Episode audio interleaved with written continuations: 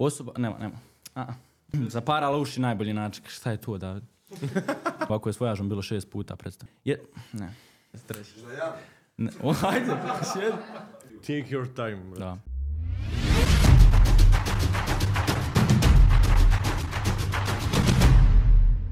I veliki pozdrav svima ljudi, dobrodošli u novu epizodu Davkasta. Danas s nama u studiju osoba koja je oborila sve moguće rekorde slušanosti. Osoba koja je najslušanija među mladima, osoba koja jednostavno svojim hitovima pomjera sve moguće granice. Danas nama nakon vojaža u studiju njegov brat Nući. Dobar dan Nući, dobrodošao brate Bolje vas našao, hvala na Iako nije ovako- dan, vani večer ne vidi se prst pred okom, nema Ko veze, gleda tako. tokom dana, dobar Da, dan.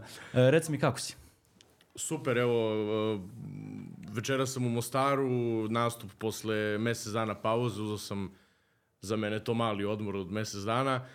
E, tako da sam onako baš pun energije, odmoran, spreman. Tako da to. Jel ti ovo prvi put u Mostaru? Mislim da jeste, da. Da, prvi put. Sorry, jeste znaš šta je, nekako ono, kad god mi neko dođe ovako od ljudi koji nisu česti onaj, gosti u Mostaru, jer e, ti prvi put ovdje pjevaš večeras, Mhm. e, pitam ih ono zapravo jednostavno šta očekuju od večeras. Pa evo, šta misliš kako će večeras biti s obzirom ja što znam i što vidim da i ovo što smo sad vidjeli dole ispred, ona, Pa i sa- mislim, da, mislim da večerašnji na- nastup obećava. Da, i, i s obzirom da si mi rekao u kolima da, je, da si me pitao pre dva sata, ne bi znao šta ti kažem, a pošto si mi rekao u kolima dok smo dolazili ovde da je rasprodato za koliko nešto 15-20 minuta, očekujem da se to i onako energetski dokaže, tako da očekujem ludilo. E, prije nego što počnemo, što počnemo sa pričom, e, vojaža sam iznenadio onaj, jednom slikom. E sad, e, u pitanju isto slika, momka koji je onaj, sa mnom u suradnji zapravo to napravio, Nikola. E sad mene zanima da ti ovo otvoriš. Mislim, nema šanse da pogodiš šta je, mislim. ali, onaj, evo, ja, ja ću pomoći s ove strane. Okrenu vama, naj, najbolje se vidi vama. Okrenu vama. Koju ćemo kameru gađati? Ovo, znači, nisam ti, bogo, nisam ti bolje mogao od starog mosta da ti stavim. Hvala ti, brate, da sam znao da se obučem isto ovako. A, Pa, ne, ne, ne, ne doliči ti kapu, znaš. Ne, nekako mi to. opušteni u onaj Ovo je, dobio sam poklon na nastupima i na tako nekim događajima. Ovo je moj ono, prvi poklon u, u, u toku neke emisije ili povodom neke emisije. Tako da čestitam. Nadam se, da, Prvi si- ona, nadam se da će naći negdje mjesto na zidu. Prvi si, kako ne, kako E, ne. ovo ću sigurno. ovdje, ovo spusti tako tu. Hvala puno. Onaj, A Da odložimo na sigurno negdje. a? Da. Dok ti, dok ti nisi se napio soka od jabuke. Da, da, da. Hvala, hvala puno. E, reci mi, onaj, koliko su ti falili nastupi ovih mjesec dana? A, pa nekako, ono, prvih 10-15 dana mi je bilo top, onako sam kao vodio, aj reći ću miran život, za mnoge ljude normalan život, jel, za mene je onako miran. A, I bilo mi je super, ali već eto, posle neke dve nedelje, stvari krenu da se lome i kako zove, i onda su, stvarno mi je nedostajala ta energija i taj put, nek, ne znam, nekako ovaj posao je mnogo dinamičan, specifičan, i nekako ti uđe u krvi, evo to se sad dokazalo, nekako prvi put sam napravio pauzu i stvarno mi je falilo sve to, nekako mi je to postalo deo života, deo svakodnevnice i sad kad je to stalo onako dosta čudno. Reci mi sad, kad, kad si već pravio tu pauzu i kad ono, znaš, ideš čitavu godinu, radiš, e, odmaraš se ti jedan period, ali sve je to jako kratko i ono, jednostavno nedovoljno za tebi da se ti oporaviš. E, fali li ti onaj život od prije kad si bio obični čovjek koji može proći ulicom, da ga niko ono, ne traži za sliku, da ga niko ne trči za njim, ne, ne dere se, ganja, ili ipak voliš ovo sada kako se događa? Volim najviše na svetu ovo, š- ovo što radim i to su neke posljedice koje su neminovne kad se baviš kao ovim poslom. Ali recimo od svega toga, recimo fali mi to opet nekako normalno, ali eto to mi možda fali. Kao da upoznam nekog novog čovjeka, bilo da muško, žensko, nije bitno, bil, da upoznam nekog novog čovjeka koji nema nikakvu predsliku o meni ili kao da me ne gleda kroz recimo tu muziku što ja plasiram, da nekako bude onako baš ravnopravno upoznavanje u smislu da ja, kao što ja o njemu ne znam ništa, da tako taj neko s druge strane ne zna ništa o meni. Eto, to je onako nešto što je prestalo da mi se dešava i eto, malo taj osjećaj mi nekako fali, to ravnopravno upoznavanje bez nekih predrasuda i nešto. Koliko su česte predrasude u tvom poslu općenito, a koliko zapravo ti kao osoba doživljavaš predrasuda prema sebi? Pretpostavljam da ono ima ljudi. Pa mislim da ih ima, da, mislim da ih ima, jer kao... e, nekako mi je jasno što ih imaju, mislim, prosto dosta je onako sve to ekstravagantno i eksplicitno što mi radimo. E, ja radim, ajde preći ću svoje ime, ovde sam kao jedan na jedan smo, tako da e, normalno mi je što ljudi imaju te predrasude, mislim, ja mislim da ih ja razbijam iz godine u godinu, Da. kako dajem, ne znam, intervjue, kako se pojavljujem, kako me ljudi vide uživo u nekim, recimo, normalnim životnim okolnostima koji nisu pred kamerom i to, tako da ja mislim da ih e, vremenom razbijam, ali mislim da ih ima mnogo, sigurno, da. Jer, mislim, znam ja šta radim i, i zašto oni te predrasude imaju. Tako. Da, nekako ono, e, imam osjećaj da koliko god taj život koji vodiš, ono, nekome u sekundu izgl- izgleda savršen, lagan, e, ima tu jako teških ono stvari i posljedica koje vas zadese od ljudi koji će jednostavno komentarisat e, svaki vaš korak i napraviti jednostavno predrasud, ba- baš to što smo pričali od onih do, jedno, do onih ljudi koji jednostavno, znaš, imaš uvijek te komentare, njima je lako, oni samo putuju, pjevaju. Koliko je to zapravo da, istina, ono, znaš, je li, je li stvarno taj život pjevača lagodan? Pa ne, ja bi, ja bi stvarno voleo da, eto, neko od tih ljudi proba, recimo, da živi mojih Ma ne, ne mora ni pola godine, mojih dva meseca recimo. I evo, ne mora tokom leta i tokom zime kad je najjači tempo. Evo, nek uzmu neku jesen, proleće i nek žive mojih mesec dana sa mojim telefonom i porukama koje ja dobijam u toj toj meri i sa svime što se dešava. I ja verujem da bi 80% od njih e, odustalo, a možda im je ovo bio san nekada. Tako da stvarno jeste mnogo naporno i velika je cena za svega ovo, koliko god ljudi misle da je to neki lagodan život i jeste da ima neku kao finansijsku opravdanost, ali e, kada staviš to na vagu, koliko si stvari izgubio, e, koje možda nisi cenio ranije, e, onda shvatiš da stvarno ovo nosi jednu veliku cenu i veliki teret i moraš stvarno do koske ovo da voliš da bi se opredelio za ovo, pored svega toga što si izgubio.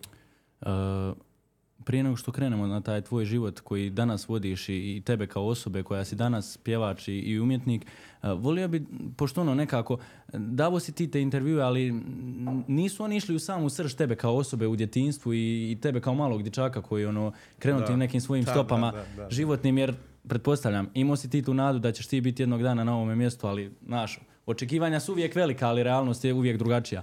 Tako da onaj, kakav je mali Nući Igor bio ko mali, onaj, i, i kako se zapravo, kako se ti kao mali opredijelio za tu muziku? Gdje se prolju- probudila ta ljubav prema svemu tome? Mm, ja mislim da ona došla, u stvari siguran sam da je došla uh, totalno spontano. Uh, mene tata odveo, ja sam na prvom koncertu bio sa, čini mi se, 7-8 godina, on me odveo. Tako da, eto kao, ali ne vjerujem da je to bio povod da ja toliko duboko uđem u sve ovo. Ja mislim da se to samo to što je on odlučio da me povede tako malog na, na, na, na neki koncert, ja mislim da je to samo onako kao kapisla koja mene koja se meni svidela i privukla me da ja u tim godinama to može samo da pratiš. Ja sam to, ja sam skupljao, sećam se, skupljao sam ulaznice od koncerata, onako u jednoj kao fascikli sam ih sve, sam ih sve skupljao.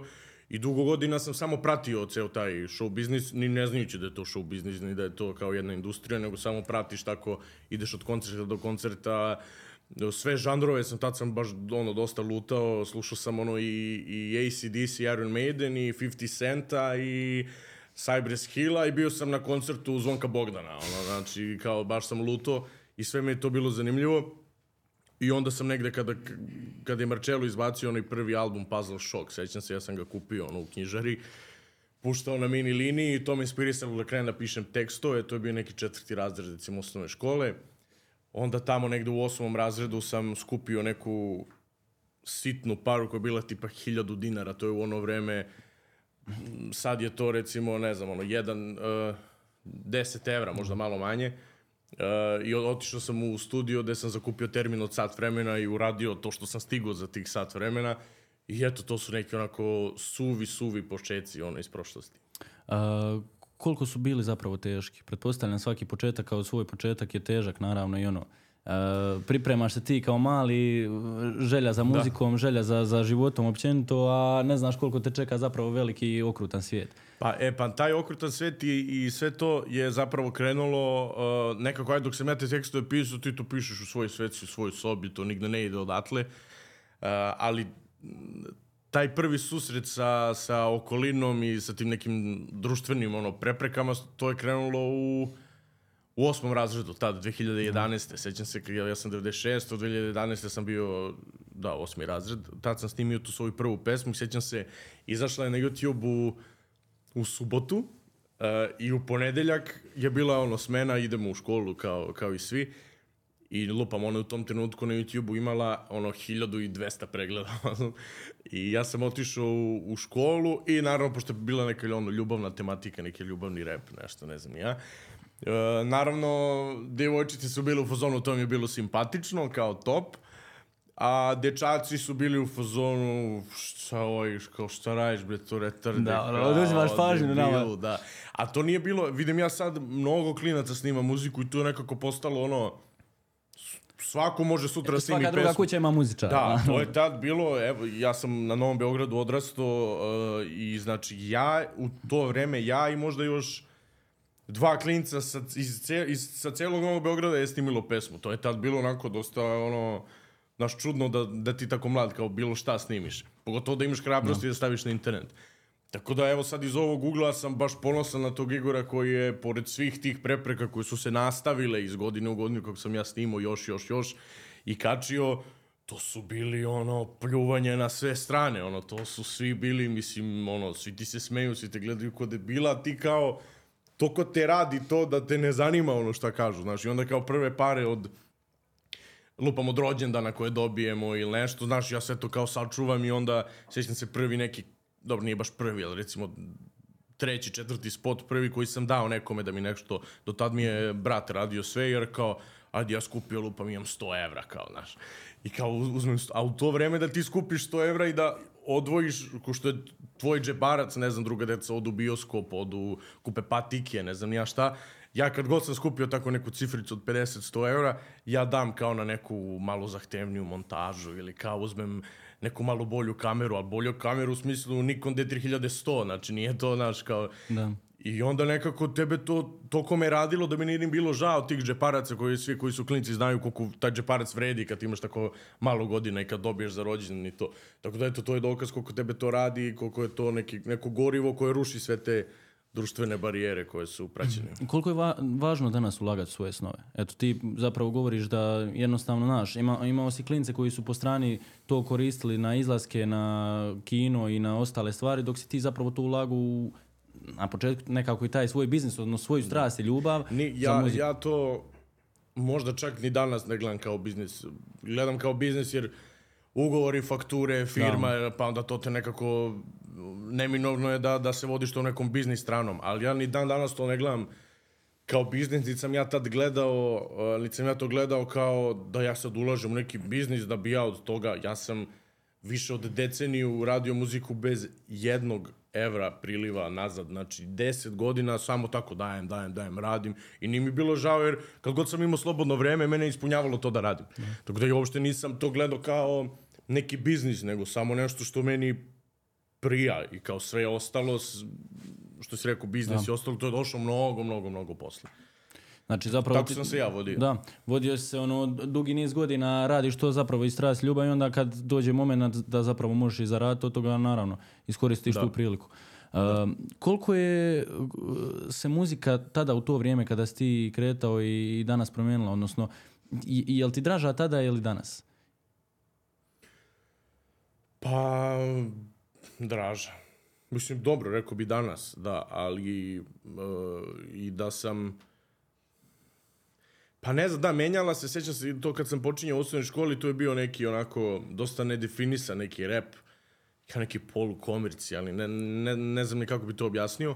A onda tokom srednje škole je, recimo, moje srednje škole, je, je kretalo ono, Pitbull, David Guetta, taj neki kao electro house, šta god, žanr. I on se vremeno menjao. Ja sam nekako, nikad se ja nisam vezivao za žanr, zato sad kad neko kaže kao, a, nu, ja, Nući nije reper. Ne moram da budem reper. Dobro, nisam reper. Ili ako nekome jesam, ok, jesam. Ja sebe gledam kao artista koji je u toj industriji i nekako mi je čar u svem ovome da ja mogu da plivam kroz žanrove i ne bi, me bilo, ne bi mi bilo čudno da za pet godina radim neki totalno drugačiji žanr od ovoga. Tako da se ja nikad nisam vezivo za žanr, nego za ceo taj posao, ceo, ceo, taj show biznis, cela ta industrija mi je bila zanimljiva. Ja sam se uvek bavio njome, a ne žanrom koji je trenutno aktuelan. Tako. A, baš, baš sam to namjeravao tebe pitati, jer kad je bio ovdje onaj vojaž i kad je izašao podcast, dosta komentara e, se vodilo time kao ono, kako mogu oni poput sebe, onaj, eto, uzet ćemo njega tu za primjer, jer, se on spominje u tom podcastu, kako oni sebe zapravo mogu nazivati uopće muzičarima, reperima. Koliko zapravo, znaš, koliko tebe to izvede iz takta na kraju krajeva, kad E, ti ja vidiš nekoga ti- tako...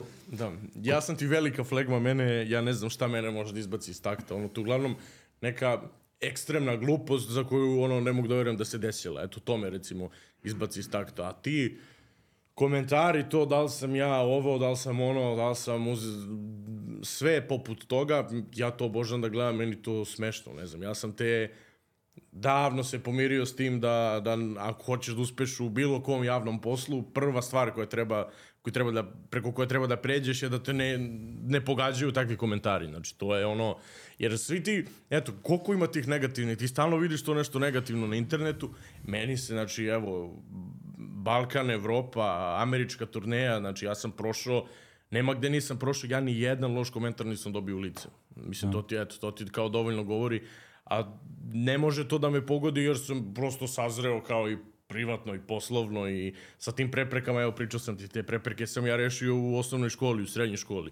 Tako da to je nekako daleko iza, iza mene, ne može mene to da pogodi, nema šanse. Ja nekako gledam, mislim da današnja generacija, onaj, mlađa je prihvatila taj način muzike i te promjene, ali ta nekako starija generacija jednostavno ne može prihvatiti novi, novi jednostavno novi oblik zvuka, novu muziku i, i nove izvođače koji dolaze. Jer, eto, pričali smo ono, danas stvarno dosta ljudi se bavi muzikom. E, pokušavaš ti nekako prilagoditi tu muziku da je na neki način bar svi pokušaju prihvatiti? Pa mene, e,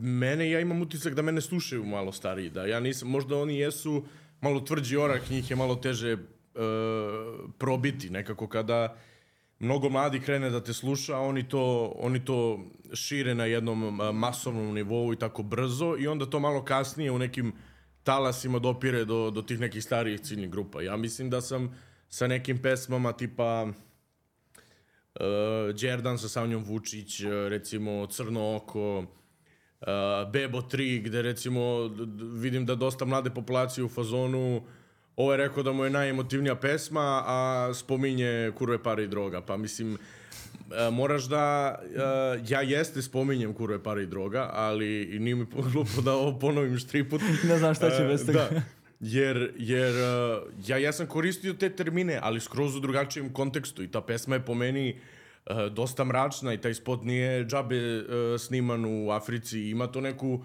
e, dublju dubinu, samo to može da shvati neko ko je malo proživeo, ne može neko sad iz sa 14-15 godina da shvati baš tu poru. Recimo za tu pesmu su mi se baš javljali onako starija garda koja onako možda je između redova pročitala sve to jer je negde možda to u životu doživela. Tako da ja mislim da sam sa tim nekim pesmama, evo rekao sam ti, znači Đerdan, Crno oko, ne znam, Opanci, to je nešto što, što sam primetio da starija publika voli, vidim na nastupima da ima dosta starijih ljudi i ne, mi- mislim, zasigurno sam uh, mainstream izvođač i mislim da sada recimo radimo na tome da da se to još više proširi, jer mislim da smo onako na pragu toga da to bude baš baš apsolutno prihvatljivo. Znaš šta me zanima, kad već imaš tako ono, znaš, imaš tu publiku koja stvarno shvati onaj, koja sva- shvati zapravo jednostavno e, poruku same pjesme i ono što se događa, a imaš i tu publiku jednostavno koja to sluša na, na način, ono, izaćemo u klub, bitno je samo da ta pjesma vozi i to je to. E, šta misliš koliko današnji ljudi koji slušaju općenito tvoju muziku, taj, taj novi talas muzike, zapravo slušaju sami tekst koji se odnosi u, u pjesmi? Um, pa, zavisi koja publika sluša. Mislim da postoji određena publika koja razume tekst, koja zna o čemu pričam, a sigurno postoji i deo neke e, dosta mlađe publike koja ne zna šta ja pričam. Kao što kad sam ja slušao, ne znam, legalizuj odraste, i oni su imao pojma da on priča o, o, marihuani, kao meni to ono, ili mali signali su SOS za ljubav. Ja sam mislio da su SOS jedna reč, a ne kao su upozorenje SOS, kao da.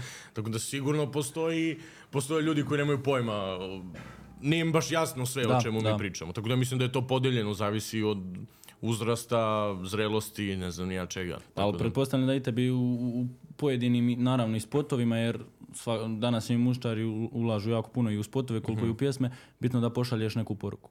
Ono, Pa da, mislim da spot generalno uvek dočara malo uh, nekako uh, bliže pojasni vibe pesme uh, spot. Tako da. Da. sigurno bitan je, bitan je, da. Uh, volio bi da, da, da se osvrnem na temu onaj, što se tiče novih muzičara, znaš, i TikToka. Jednom prilikom ti si baš pričao o TikToku, ono kao, znaš, ti okačiš pjesmu na TikTok i, i te stvari, ali kao ne guraš je na taj način, nego jednostavno imaš tu svoju Da, ne- publiku. ne radim to, da. Ali nekako kako ja pratim to i ono u tim sam vodama, imam osjećaj da ono TikTok ispliva stvarno neke muzičare, ali da jako kratko traju nekako. Ono, pjesme, možda jedna pjesma u trendu i to je to.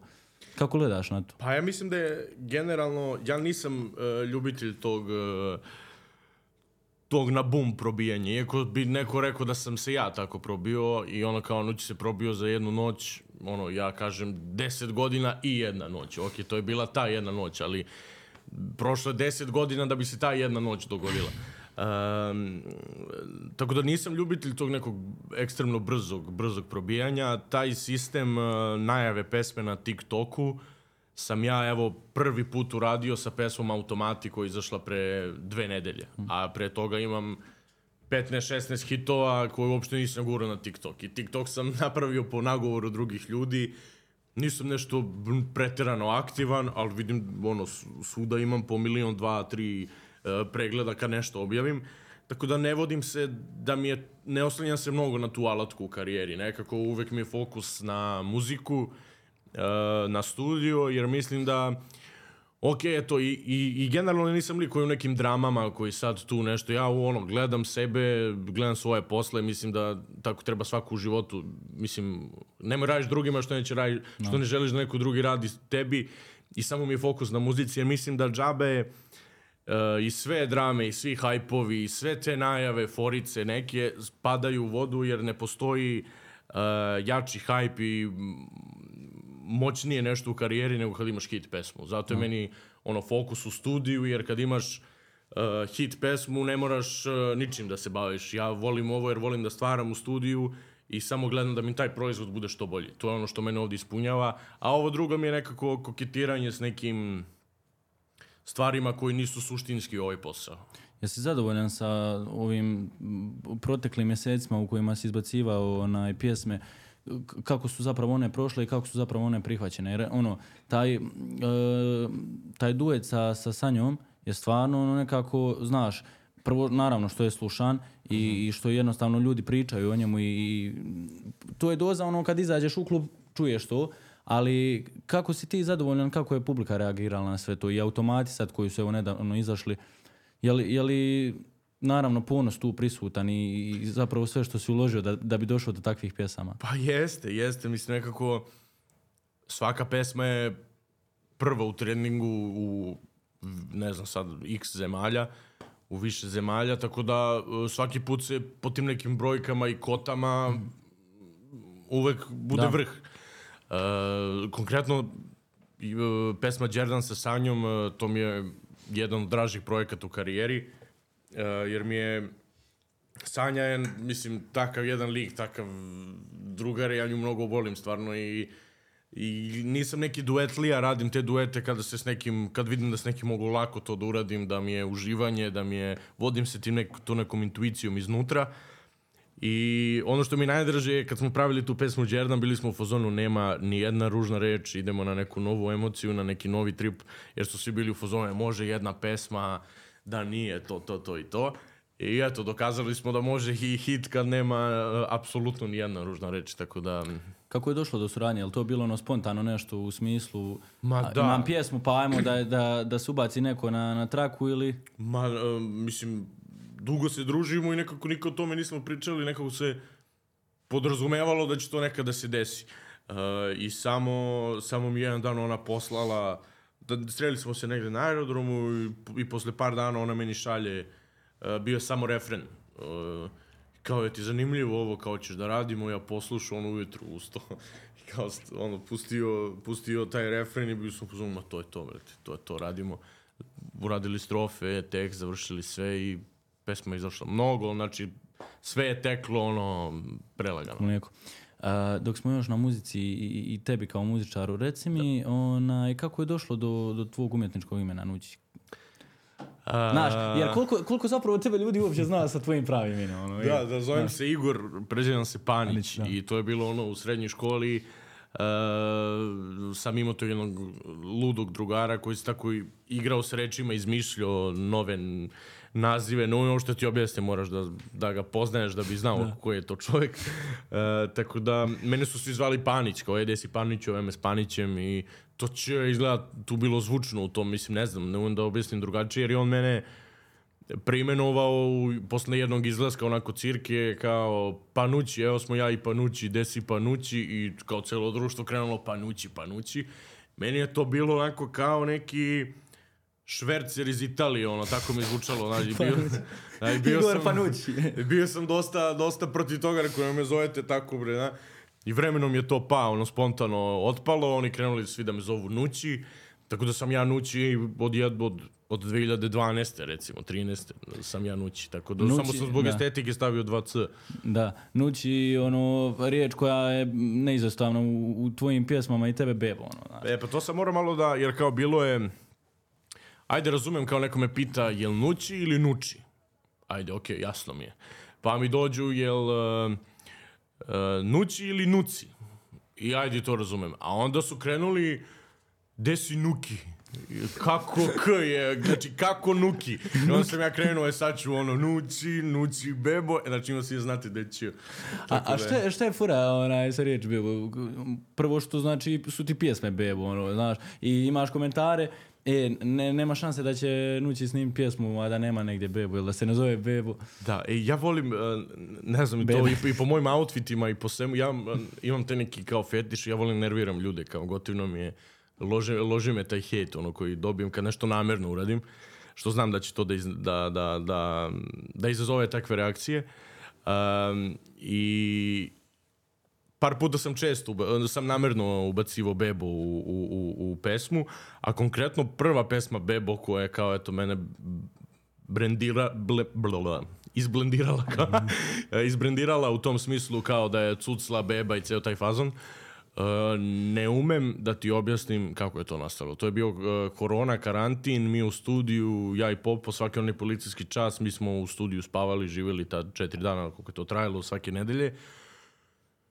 I bilo je tu onako dosta pića, naši, i, i ne znam, da, evo stižem be, bo, bo, bo, da me ubiješ, nemam pojma. Ne, nemaš, desilo. nemaš objašnjenja, ali si napravio od toga hit, znaš. Da, da, eto, da. Opet kad- ta intuicija, meni je samo bilo zanimljivo i vozilo me to i kao, ma da, Jel stižem. stvarno moraš imati taj ono kao predosjećaj, kao to je to i, i tako ide. Jel tako nastaju hitovi? Kako uopće nastane jedan hit koji ti objaviš? Jel to ono, imam, jer pretpostavljam imaš pje- više pjesama. Da, I da, ono, da. pišeš i, i šta se dogodi da ti zabereš tu pjesmu i ono, da, da ona eksplodira?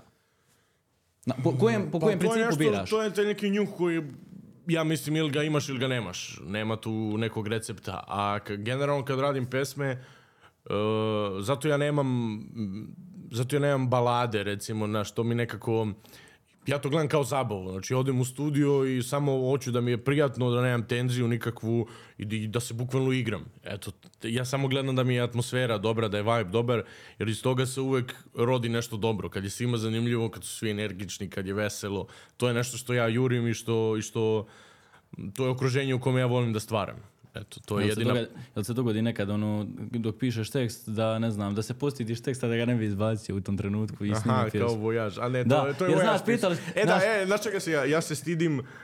Um, čekaj, sad ću mu vratim za to. Vrati. Čekaj, daj mi... Um,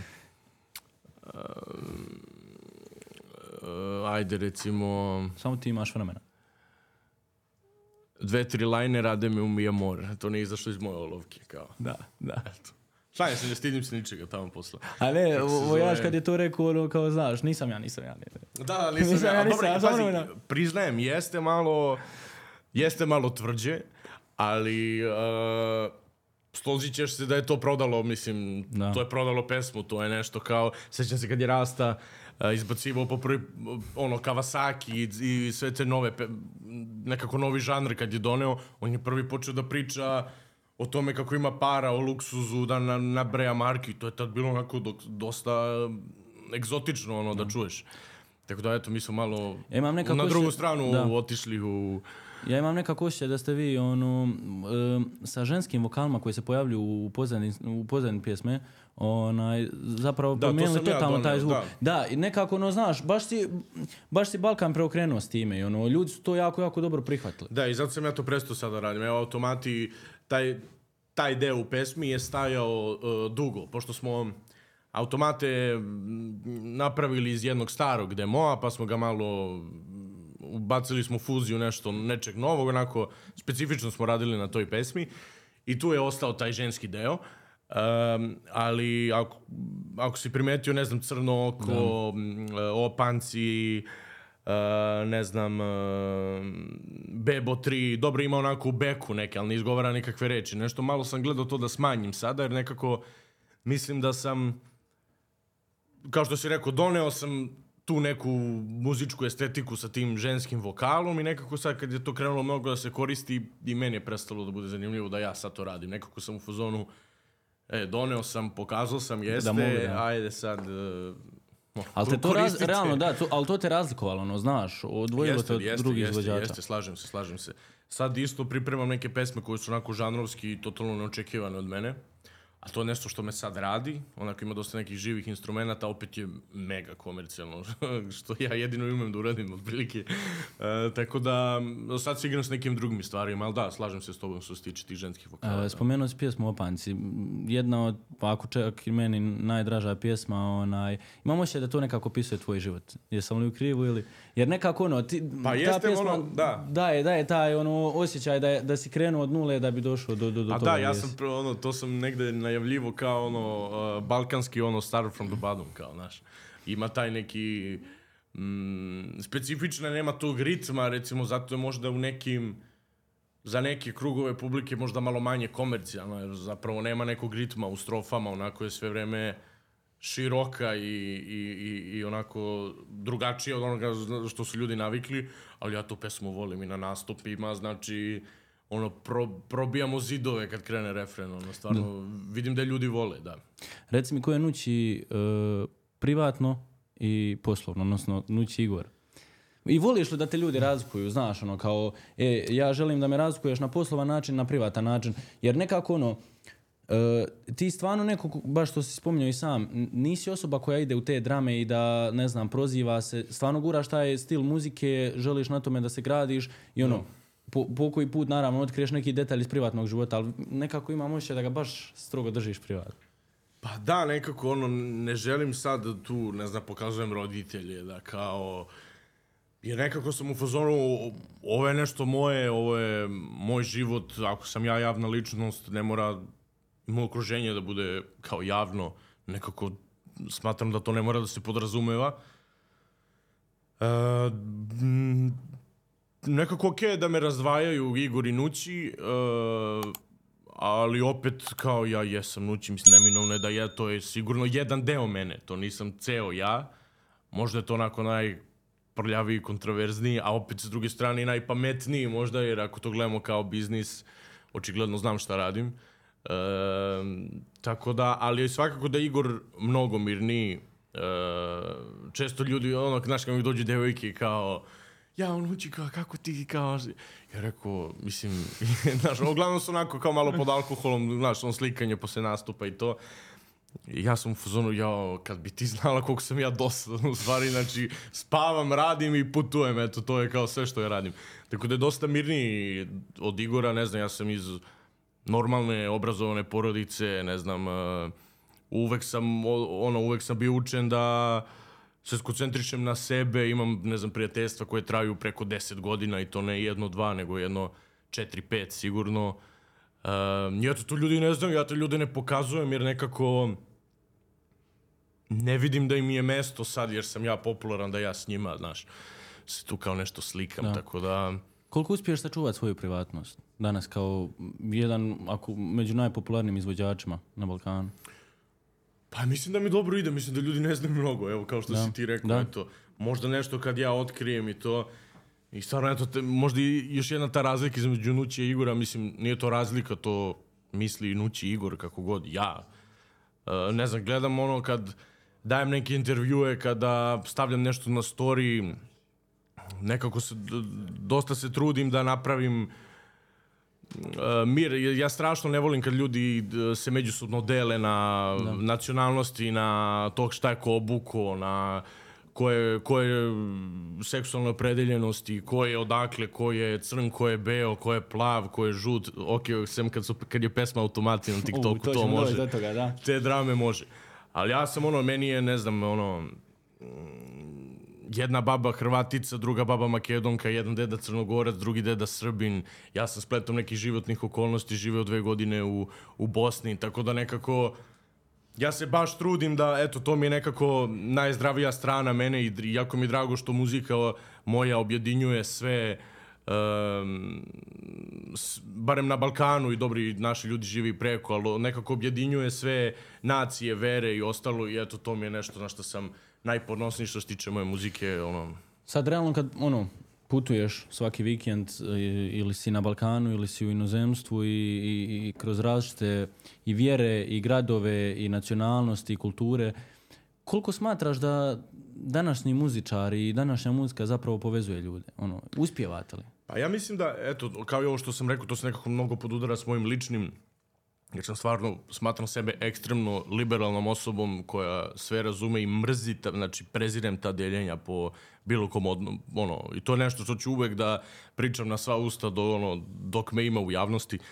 Um, mislim da uh, kog god ona imala možda loših strana, da ljudi pričaju da sad ta muzika širi blud, nemoral, ne znam ni ja šta, jedina stvar koja je ono de facto kao istina je da sigurno objedinjuje narode i da sigurno pogotovo e, kada radimo e, u Evropi Austrija, Nemačka, Švajcarska, Švedska, Francuska, nije ni bitno, gde tebi dođu u klub ljudi koji su, ne znam, meni na nastupima dođu i Albanci, i Bosanci, i Srbi, i Hrvati, svi dođu i svi se zabavljaju. Sjeća se, imali smo u Americi jedan nastup, da li je bila Atlanta ili ne znam nija gde, gde smo mi došli tamo, tek se te razlike ne gledaju.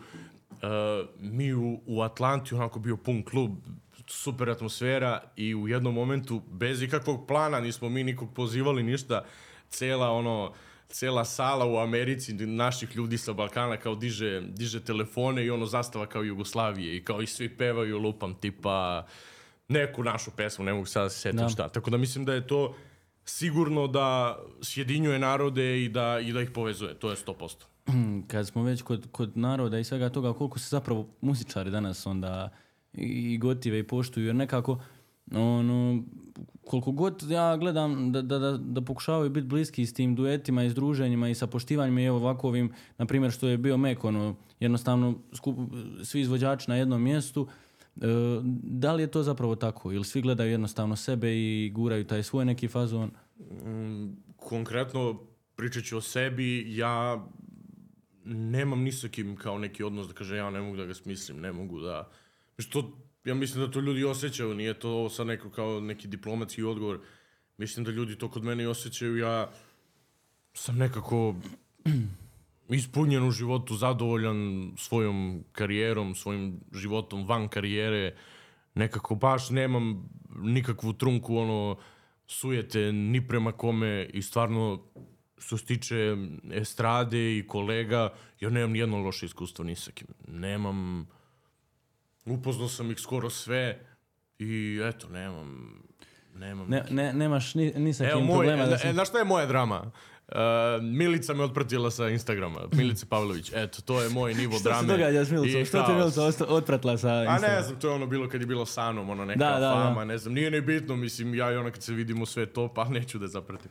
Tako da, Ne, eto, pusti nju, neko ona prva. eto, Nući kad je u drami, to je ono, E. follow, unfollow, eto, ja sam family friendly drama, ono. Ne, ne, ne guraš nos gdje mu nije mjesto na ove veće, a? Ne, ne Pa šta ću ja tamo, gdje tamo? A kakav si s ovim youtuberskim dramama? Ne bi volio se nalaziti u tome, a? Pretpostavljam, ono, nekako, eto, kad već go- govoriš da on... Pa ako neko ima nešto da kaže, da ga nerviram, nek slobodno to uradi, ja mislim... Jel bi ti bilo krivo kad bi se sad neku, u trenutku kad si ono među najpopularnijima pokušao dignuti sad preko tvojih leđa na takav način? Ehm, da bi mi bilo žao. Pa ne, u, u smislu ono, jednostavno krivo, znaš, neko pokušava sada kad sam Aha, ja da među kao- najpopularniji, najviše u hajpu, e, ajmo ga iskoristiti da, ne znam, da nešto kaže pogrešno o meni, pa da kasnije ja se dižem preko njegovih leđa. Pa ja verovatno ne bi ni odgovorio na tu dramu, tako da kao... Ignor, teški. Da, slobodno. Gdje se pojavljuje generacija Z u tvom životu? I kako dolazi uopće do te generacije Z koja je ono promijenila totalno tog muzičke scene i koja je jednostavno donijela nove artiste samim time i, i- i tebe i ekipu koja je neizostavni dio jednostavno svega ovoga što danas slušamo, vidimo i... Da, to je, to je onako sudbonost jedan moment gdje ne mogu da verujem da se... To su ljudi koji je svako došao sa svoje strane nekako. Nije to, niko se međusobno ranije nije poznavao. Ok, ja sam Popova znao tipu periodu srednje škole. Uh, tad, tad sam ga ja upoznao, a recimo Henija sam upoznao krajem 2017. godine. I on je čak meni naplatio je prvu pesmu, pošto sam njega cimo, rekao je, on, sjećam se on objavio, ja bio u Americi, živio sam u Njurku nešto četiri po meseca, pet, tako nešto, i ja tamo nešto u sred boravka u, u tom gradu, tipa posle dva i po meseca boravka, znači ostalo mi još toliko, recimo ja mu se javljam na Instagramu. On objavljuje, imao je ono 800 pratilaca. Objavljuje neki lirik video gdje kao ide neka njegova pesma koju on nešto je producirao, radio, šta god. I sećam se opis toga je bio, e sad može da počne moja muzička karijera. I ja mu, ja mu se javljam, ne znam ko je izleteo mi, ono. Rekao, e, meni ovo top zvuči, ajde da radimo. I on kao, pa ajde, javljaj se. Ja rekao, e, pa brate, ja sam za tri mjeseca u Beogradu, pa on kao, važi, važi, ajde zove, vratno je bio u fazonu koji debil. je. I ja se stvarno vratio i pozvao ga. E, imao sam neku pesmu koju sam radio, pitao njega da mi uradi da li beat ili mix i master ili nemam pojma, ne znam, nešto je radio. I sve će se meni naplati tu, tu prvu pesmu. Ja uradim spot, e, tad sam napravio produkciju, video produkciju s mojim bratom. I meni brat uradi taj spot i ja njih pokažem, pokažem Heniju taj spot. On kao, "U, je, nije ovo loše, kao, aj možda napravimo neki deal, kao ja tebi recimo ono, produkciju, pesmu i to ti meni spot, kao, znaš, i mi kao, ajde, ono. I onda smo, um, sam ja preko drugarice upoznao uh, Relju Torina, uh, onda su se upoznali Relja i Heni, uh, onda je došao Vojaž, uh, to je tad bila i Kobrica, onda se Vojaž upoznao Breskvicu, pa je tu bio, ne znam, un, kako, kako sam se ovako amaterski zaleteo da nabrajam svakoga, sigurno ću nekog zaboraviti. Tako, ali sve u svemu generacija Z počinje onako da se okuplja tokom te neke 2018. i mislim da se zvanično vodi od kako je napravljen label, kao mislim da se to uzima kao rođendan, kada je na, na internetu osvanulo ono kao e, YouTube kanal, mislim da je to 2019. I mislim svima je promijenilo živote ta generacija Z i, i tad sam ja Popova upoznao sa Henijem i ovima, i, mislim celom ekipom i sad smo ono baš porodica, prijatelji svi. Znači, družite se zapravo ono međusobno svi tu ste. Pa da, da, pa mislim... Ne, e, jer nekako ono, se ja rađale gledam, ljubavi po- i da, ono, znam, znam. ali po medijima ono uvijek možeš naći e, nekoga koji će objaviti vijest, ne znam, Vojaž izašao iz generacije Z zbog ovaj, Breskvice, e, ovaj ovako rekao, ovome ovaj onako i ono, znaš, isto kao da pokušavaju na taj način nekako napraviti uzbunu, ono, Pa znaš kako, mi smo, mislim, mi smo uspjeli sve ovo bez medija, mi smo uspjeli sve ovo bez uh, ikoga sa strane. Naravno, po- postojali su tu ljudi koji su od starta to podržavali. Uh, čini mi se da je to bilo u to vreme, evo opet ću ono, brzopleto da, da izgovaram imena, ali Edita je bila jedna od prvih koja je podržala generaciju Z. Gastoz, njemu je Heni, Heni i Relja Torino su mu radili neku pesmu. Uh, i od tih prihoda se platila prva druga kirija, ja mislim, od te garaže gde smo bili. Tako da sad, je, mislim, sad imamo dva velika studija, u jednom smo Popov ja, u drugom je Jinsen i Generacija Z i ono, razvrstavamo posao i, i da, i Dalmo, Dalmo, Jovev, Vojaž, oni, znači tri studija zapravo. Tri studije i sad se posao onako može da se razgraniči na, na, tri, na tri mesta, ako ovde nešto se radi, mi odemo u ovaj, ako je ovde zauzeto, odemo ovamo, jer imamo i mnogo izvođača i mnogo posla, tako da sad je to onako Raširili baš... ste se ono kod distribucija, baš prava, prava posao, distribucija. da. Uh, reci mi s kim ti je najdraže ovako, ne znam sad, ne, neću da stavljam u usta onaj možda vojaža, ali s kim ti je ovako najdraže duete raditi, jer ono, ti, ti vojaž ste nekako taj dvojac, ono, ko, koji je baš ostao upečatljiv na, na onaj Da, muzičkoj da, sceni. I da. vaši hitovi uvijek su ono Pa s njim, milionski. je, s, s njim je lako jer uh, baš se, mislim, dobro znamo, ono, mislim, to, toliko smo dobri da kao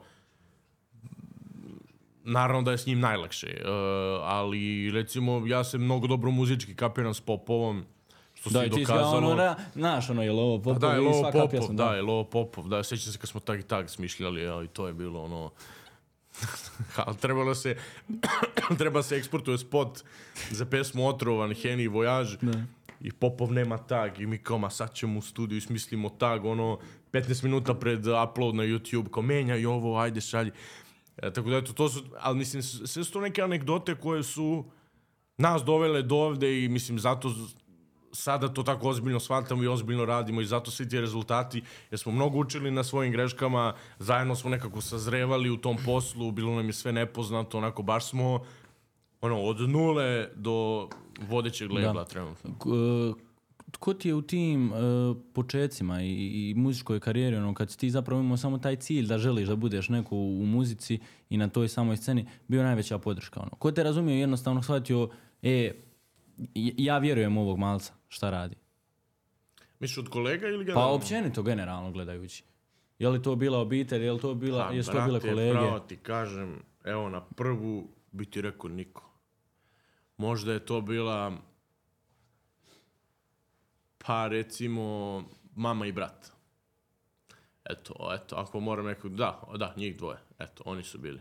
Ali prva asocijacija mi je bila niko jer društvo nije bilo, u stvari bio je, da, veliki pozdrav za Johnny-a. Johnny, moj, moj uh, veliki brat, drug, sa, uh, s njim sam bio i u Americi, to kad sam bio pet, pet meseci. Uh, Johnny, njega sam upoznao na faksu. On mi je bio stvarno, sećam se, išao sa mnom i u studije i na snimanje, na snimanje raznih nekih spotova i sve. Ali eto, on je došao tek na fakultetu. Mislim, došao, tad sam ga upoznao prosto.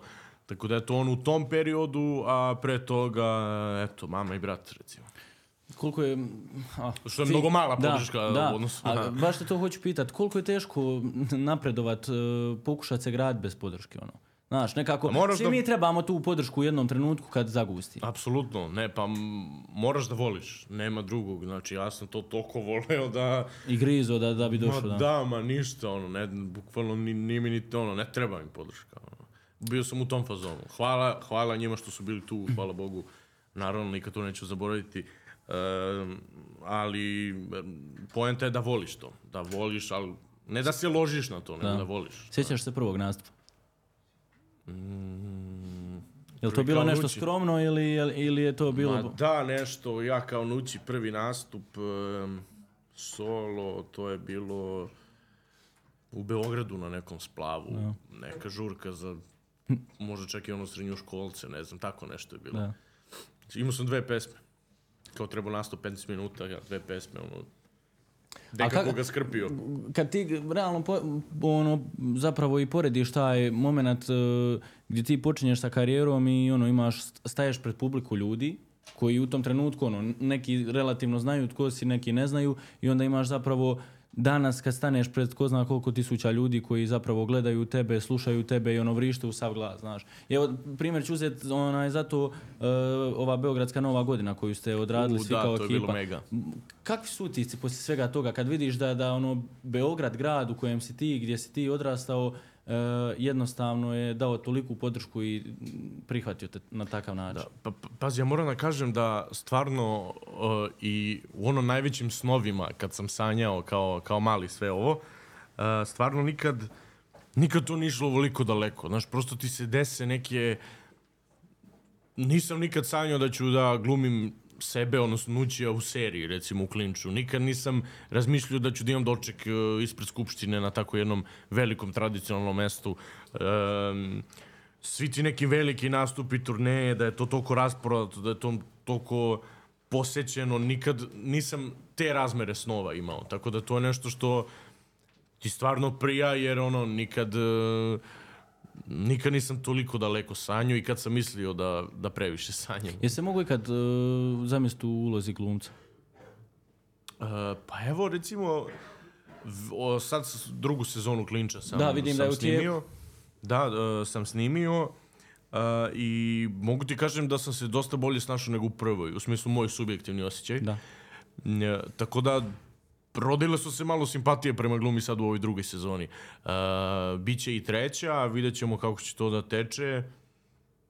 Ja ću dati sve od sebe, pa ako bude angažmana da, još... Realno u Klinču je ono e, bila stvarno serija koja je bila među najpretraživanijima, koja je ono jednostavno otpuhala ja što kažem ono taj, na taj žargonski način i stvarno toliko mlade publike je to gledalo, a toliko mladih glumaca poput tebe, Vojaža i, i, i svih I koji se mnogih sa dramskih umetnosti, da, i stvarno su super. Da, da, da. bil- Kako teče druga sezona? Jesi li zadovoljan trenutnim onaj, stvarima koje se događaju? Uh, pa jesam, da. Sad smo ja i Aljoša malo, uh, malo bliži. da. Uh, imamo čak i neki rad u studiju, nešto, tako da uh, deluje mi dosta zanimljivije od prve sezone. Misliš da će napraviti ist- iste ili čak i bolje rezultate? Apsolutno, apsolutno. Kad možemo očekivati otprilike nešto? Da nam ovako E, slagaću ti sad, naš, nije...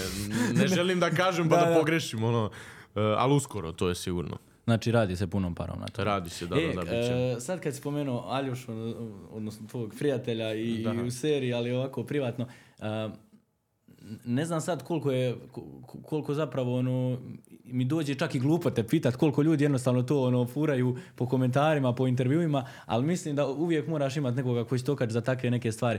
E, šta se događa s time da jednostavno ljudi e, zapitkuju jesu li nući vojaž u vezi? Everybody e, i- i- knows. da, da. I ti ono znaš, ti si nekako to odgovorio na taj način, ono kao smireno, lagano i, i ljudi nisu mogli shvatiti jednostavno. Ma da, pa mislim... Meni to samo, meni samo to presmešno, ne znam, mi se stalno sprdamo kao everybody knows, everybody knows, to nam je ono glavna fora za sve, znaš, kao svaki put, n, ono, e, kao, lupam, dolazimo, ne, evo ti primjer, ne znam, dolazimo na pult u hotelu na recepciji i kao, e, momci, te, kao, tebi jedno krevetna, njemu jedno krevetna, ja kao, što nismo uzeli zajedno? A, lupam, tako da kao to je ušlo u, i u naše društvo kao zajebancija, mislim, to je to kao glupo, ono, meni je to toliko banalno da bi ja sam morao se pravdati Ne tu smeta nešto, tako? mislim, ma de mi smeta meni to vrištanje, znaš. Pa da, a realno na neki način marketing, Ako, ljudi a, ono mislim, sam pišu. Ja, ja kontam da, dobro, vjerojatno je podeljeno, ali ti koji ozbiljno to Da. pišu i misle, mislim, nek se zapitaju, ono, Šta je- šta se šta im je sa mentalnim zdravljem, ono, stvarno. Meni je to glupost koja mi je smešna. Reci mi onaj kakav si, kakav si po pitanju onaj turneja i svega toga jer ono eto pričali pri, spominjao si Ameriku a volio bi da se dotaknemo jer ono stvarno moraš biti neko i nešto ovdje da bi došao do takve turneje i do takvih onaj nastupa. I onda kad shvatiš zapravo da odeš toliko daleko na drugi kontinent, a na drugom kontinentu te čeka mnogobrojna publika. Osjećam ono da, da, da si jednostavno bio i, i ponosan i sretan i pun emocija, i zbunjen na neki vjerovatno način. Jer došao si na drugi kontinent, čekate tolika publika, toliki ljudi. Da, ne, me- meni je najfascinantnije u toj američkoj turneji, ajde što se desila i što je dobro, što je super prošla stvarno, nastupi su bili jako posjećeni. Uh, samo je meni fascinantno da se ta američka turneja desila nakon godinu i kusur meseci. Ono.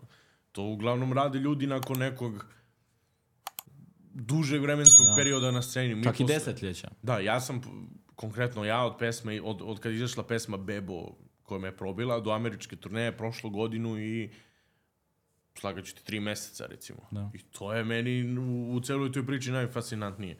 Sad treba da radimo i australijsku turneju, Bože zdravlja i kanadsku u nekom momentu. Tako da, što se mene tiče, ja bi ponovio američku, ja mislim da bi sad još bolje to uradili.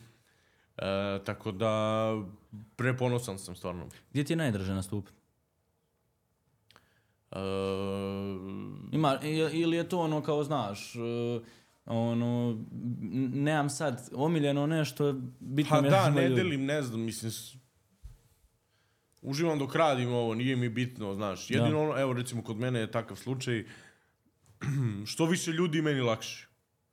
Meni je to tako, znaš, kao. Obrnuto samo te. Da, nije, znaš, kad neko ima tremu kao ja, ono, 90.000 ljudi, 80.000 ljudi, kao što je bilo, ne znam, na Music Weeku, na, ispred Skupštine i to, meni tad lakše nešto, ne znam, to valjda, ne umem to da objasnim, eto, to je nešto na što mogu ti dam odgovor, a ovo gde najviše volim, mm, nemam, nemam Reci, da, reci mi, onaj, spominjao si period uh, preseljenja u Ameriku, par mjeseci koji se živio, šta je zapravo bio razlog i, i, ka- kako se snašao u Americi? Kako se nući snalazi To mi, je, to mi je možda od ključnih odluka u životu za ovo što sam ovde, jer sam otišao, ništa živo sam i radio, otišao u Ameriku, radio sam na, na kipu Slobode tamo. I još neke poslove ovako sa strane uh, i to mi je nekako, ja mislim da sam ja za tih 4-5 mjeseci tamo sazreo, do, evo, ti je ekskluziva, ovo, ovo nisam nikad, nikad pričao. Uh, mislim, da, mislim da sam ja tamo za tih 4-5 mjeseci sazreo kao što bi recimo u Beogradu da sam ostao sazreo za godinu i po dana, tipa. Da je to taj ubrzani Da. proces tamo. Da. Jer si odjednom bačen u nešto sasvim novo bez ono, igde ikoga sa drugarom Johnnyjem. Koliko se I bilo ono, teško borba, snaći? ono, radili smo ko konjine tamo i, i od toga kapitala koji sam tamo zaradio sam napravio video produkciju i da nisam otišao tamo možda mi ne bi taj Hen izleteo na Instagramu, ne bi on video taj spot koji je urađen opremom ko, koju sam ja e, kupio radom tamo u Americi. E, tako da sam, ono, baš sam onako šama realnosti jedan dobio gde sam shvatio koliko je, koliko je teško kada, kada si sam na sobe, znači nema ono mama, tata, ručak, kreve, znači druga vremenska zona, nema sa, ono, sam, sam u nepoznatom. Ali išao si realno na način sa ciljom, ok, ja ću tu raditi, ja ću se tu namučiti taj period, ali Mhm. ostvarit ću svoje snove, vratit ću se, ostvarit ću i evo danas to zapravo i radiš. Da, da, da, zato što tamo sam otišao da radim jer nikada od svojih roditelja za muziku nisam dinara uzeo. Nikada, nikada. Znači ja sam od prve pesme skupljao ono, tad recimo od dužine, da bi ti hiljadu dinara, to nešto manje od 10 evra. Ja sam to, nikad nisam teo njima to da tražim jer je to nekako bilo ono, to je moja stvar, to je nešto što mene zanima, meni nije žao da, da za to prikupljam i iz tog razloga sam otišao tamo da radim jer nisam hteo da, tu su već bile neke malo veće cifre, koštala je sva ta oprema i sve to. E, tako da nisam hteo, kad im nisam tražio 9 evra da mi je trebalo, neću da im, ni da im tražim kad mi je trebalo mnogo više. E, tako da sam iz tog razloga otišao tamo i ne kajem se, preponosan sam na sebe. Koji je to zapravo ono, kad shvatiš, e, prebačaj na neki način od, od običnog čovjeka koji radi običan posao gdje, gdje ga zapravo niko ne zna do osobe koja radi, pa ja, ja ću reći slobodno nešto što bi 90% ljudi volilo u tvo- u- da bude u tvojoj koži. Da, da, je li, da, to je je li nekako da. ono, tebi kad ti sumiraš i, i shvatiš šta si napravio, sve to i tako nekako se i brzo dogodilo i suludo odjednom, ili, ili, ili znaš sam koliko je trebalo da dođe do tog momenta? Pa nikad, nikad, zato nekako smatram da sam ostao ono prizeman jer sam znao, jer sam znao, jer znam uh, šta sam sve uradio da bi, da bi došao do ovde i znam da je zasluženo i znam da nije preko noći i znam da nije bez nekog uh, opravdanja i, i kažem ti, jako mi je drago, drago što nije preko noći. Mislim da je to jedan od razloga, a i takav sam po karakteru što sam onako ostao kao prizeman. Šta misliš da je formula uspjeha, odnosno potrebno za uspjeh? Po, po nekako tvom životu i ono tvojim e, smjernicama i standardima kojima se vodio, je li, je li to nešto ono što ti imaš specifično ili one obične standardne stvari koji je te isti ponavljaju? Pa, da, verovatno misliš, ne znam, pogotovo na, na TikToku mi izleće... Guruji. Mi iz, da, na ono, na TikToku mi izleće gomila tih nekih likova sa milijardu nekih saveta životnih kako da živiš kao oni, kao oni su dokazuju da li je nešto rentano ili nije rentano, pričaju koliko je ovo, koliko je ono, prozivaju ljude sa fakultetom, podržavaju ovako, mislim, meni se, iskreno da budem, Kenja od tih ljudi, Uh, mislim da je to najveća glupost koja je internet rodila, ono, taj neki live coaching uh, dece od 16 godina koji nisu prošli, ono, ja za sebe smatram da treba da učim, ja sam lik koji, možda su došla takva vremena da jesu mladi, možda u nekim slučajima pametniji od starih u smislu da uh, su savremenici ovog doba i da znaju neke tokove koji možda su nepoznati starim ljudima, ali iskustvo je nešto što je ono neprocenjivo i svako svoje iskustvo gradi na neki svoj način i svako ima neki svoj put. Mislim da konkretno recepti ne postoje, zato se meni Kenja od tih ljudi što dođu i kao... Je. Gađaju se tu nekim ciframa, ono u očima im vidiš da nemaju ono trećinu toga ili da imaju, loše to interpretiraju, mislim, totalni ono bullshit. Tako da, moj jedini neki savet, ne ću reći da je recept, to je neki moj savet koji sam ja iz svog iskustva mogu da kažem, je da ako stvarno do srži nešto vole, ako ih ništa u životu ne ispunjava kao to nešto što rade i o čemu sanjaju, samo da se ne obaziru na tu okolinu koja znam da je jako uticajna i moćna, da se ne obaziru na okolinu i da sve te neke socijalne prepreke nekako zaobiđu ili barem da se ne osvrću na njih. Eto, to je nešto što ja mogu da, da kažem kao savjet. Uh, šta planiraš u trenutku kad vidiš da jednostavno muzika neće moći trajati čitav život? Jel imaš nešto, nešto što razvijaš sa strane ili nešto što planiraš razvijati sa strane? Pa imam. Imam, uh, to je uglavnom nešto vezano za, za građevinu, uh, ali to mi nije nešto sad primarno što radim. To je, ja stvarno toliko sam sad u muzičkom poslu da ja nemam prostora za neki biznis da ja mogu. Zato je građevina jer je to nekako onako, ne moram ja baš da budem tu. Um, I nije mi sad uopšte nešto primarno da se tome nešto mnogo posvećujem. To su više ovako kao neke investicije, jer mi je i dalje apsolutni fokus na muziku i ne planiram skoro to da prestajem.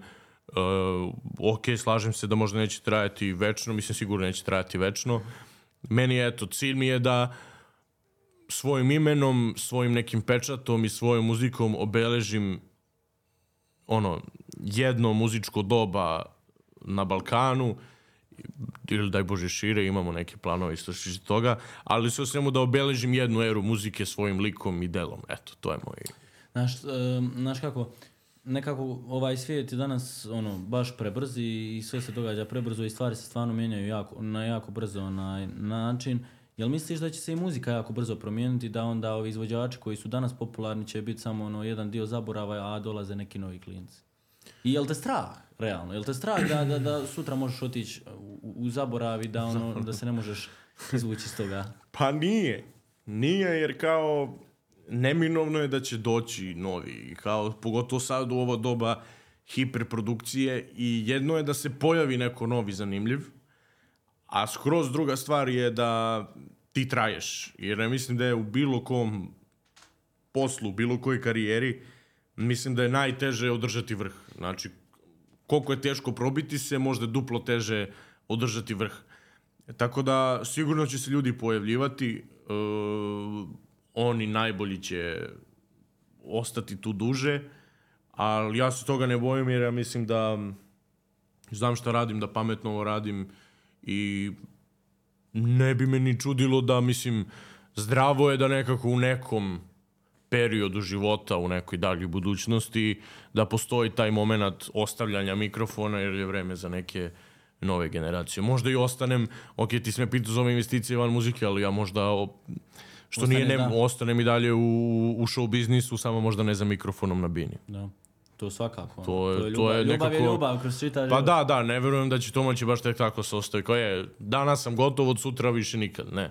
Sigurno ne bi me, apsolutno me ne bi čudilo da budem u, u istoj industriji, samo eto, da nisam ja na bini. Ali, E, mlad sam polako, ima još hitova, čekaj. E, reci mi, voliš li, dobro, mislim, posao ti je da putuješ, realno, Mhm. ali kad si izvan tog posla, voliš li putovati, istraživati neke nove destinacije, e, re- šta je to što tebe kao osobu ono, ispunjava da ti kažeš, e, to je nešto što me odmara, znaš, jer kad pitam ljude, ono, 90% njih voli otići na neku egzotičnu destinaciju, zapravo onaj, odmoriti se sa obitelji, prijateljem, onaj, ljepšom Da. polovicom, a šta je to što tebe na neki način odmara i, i, čini sretnim, sretnog nućija? Uh, mir, mir uh, gde god on bio, da li je dobro, u ovom slučaju je nekako ta daleka destinacija sigurnija da ima mir zbog lupam ako odem u Porto Riko, verovatno me ne bi ljudi prepoznali. Ja.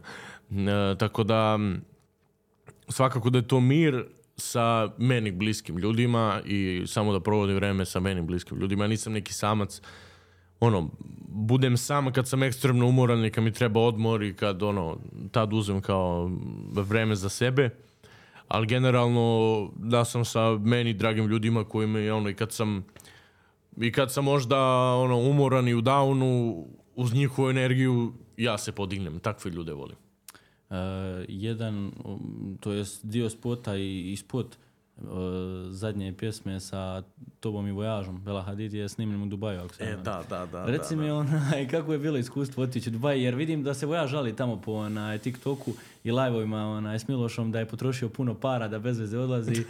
Znači, imam ošća otišao ono Dubaj da snimim spot, nisam spota, samo da, da, da A jesmo, ne. prošiša tržne centre.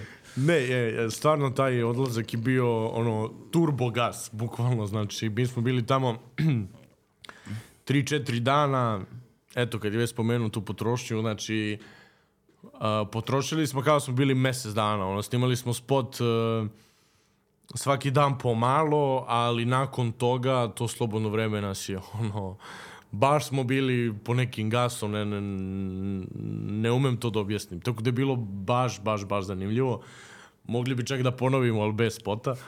E, tako da, m, kratko, ali slatko. Eto, tako bi rekao. Kakav ti je Dubaj na, na prvu, ono, jer nekako to, toliko je u zadnje vrijeme, u zadnjih godinu dana, toliko se taj Dubaj, pogotovo kod ti šatrov biznismena, što ih onaj, spominješ malo prije na TikToku, je ono, kao baza, bukvalno baza Dubaj. Da, pa ne, kao je, je li to neki- zapravo ovako kako prikazuju, jel se tebi Znaš, dopalo? kao ono okače snimak kao hoćeš da živiš ko ja, kao vidi gde sam, kao otiš u Dubaj, znaš, kao, pa mislim, em, e, možeš da odeš i u Čad, u Afriku, e, košta možda i skuplje od Dubaja, nego, znaš, to je to predstavljanje tako, ono, plitko, znaš. E, da, baš je populariz, popularizovan e, mnogo. E, Vojaž je bio više od mene za tu ideju da se tamo snima spot.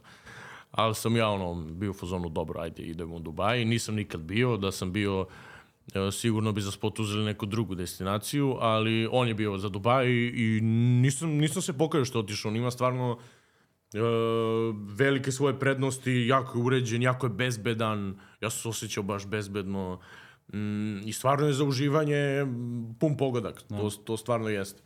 I imaš svega i svačega ovako kad pogledaš malo šire, ali mm, mi smo bili u novembru, e, 11. mesec, ono bilo je temperatura je bila idealna, ono 25 stepeni recimo i stvarno je top i bazeni su bili topli, čak da li imaju neke igrači, ne, nemam pojma. E, tako da hrana top, malo je za alkohol teže naći, ne znam ko voli piva i da. Ko, ko želi je- nađe. Da, tako da eto, to je nešto ukratko. Onako. Ali Zadovoljan sam da. sa svemu preporuka. Da. Ali realno, muzika je to zapravo ono što ti daje priliku da odeš, ne znam, na drugi kraj svijeta, snimiš takav spot, vratiš se, imaš milionske preglede, budeš Da. prvi u trendingu. Tako da, onaj, Meni je zanimljivije putovanje bilo u, u Zambiju. u Zambiju za Bebo 3. ima nekih anegdota, jer ono, jer stvarno je egzotična destinacija na kojoj si snimio, znaš. Da, I, to i je- spot kao spot je realno e, drugačiji od drugih i e, pokazao si i, i, i taj dio i, i nekako te Zambije same i ljudi i svega, baš su ljudi nekako to ono primijetili i prihvatili. Da, tu sam bio 10-11 dana, dosta duže nego u Dubaju. Uh, i, I bio onako malo kulturološki šok, uh, jer stvarno ti ljudi žive u nekom drugom univerzumu, uopšte nismo kao savremenici s njima. Uh, I hrana im je top, ono, i, i kako se zove, uh, ja, pobegla mi misao, čekaj bre, zašto sam ti pričao to? Uh, čekaj, čekaj, čekaj. Dobra je ono kao šeto sam geparde, jaho slona. Jako slona, jel? jaho slona. Pa Da, ne, da, ono to kao uzme... Drugar, drugar ima tamo kao neki gliser i mi otišli na gliser u Zambezi River tamo. To je valjda na granici Ja. sa... sa um, uh, jo, bože bre, kako zove zemlja pored? Uh, Zambija, ova... Nisam u Zambiji bio. ne, ne, ne učim. Čekaj bre, ova Ju Blam bre, stani, ova... Da ima liko geografsku Zam- kartu da. Blam, nema veze.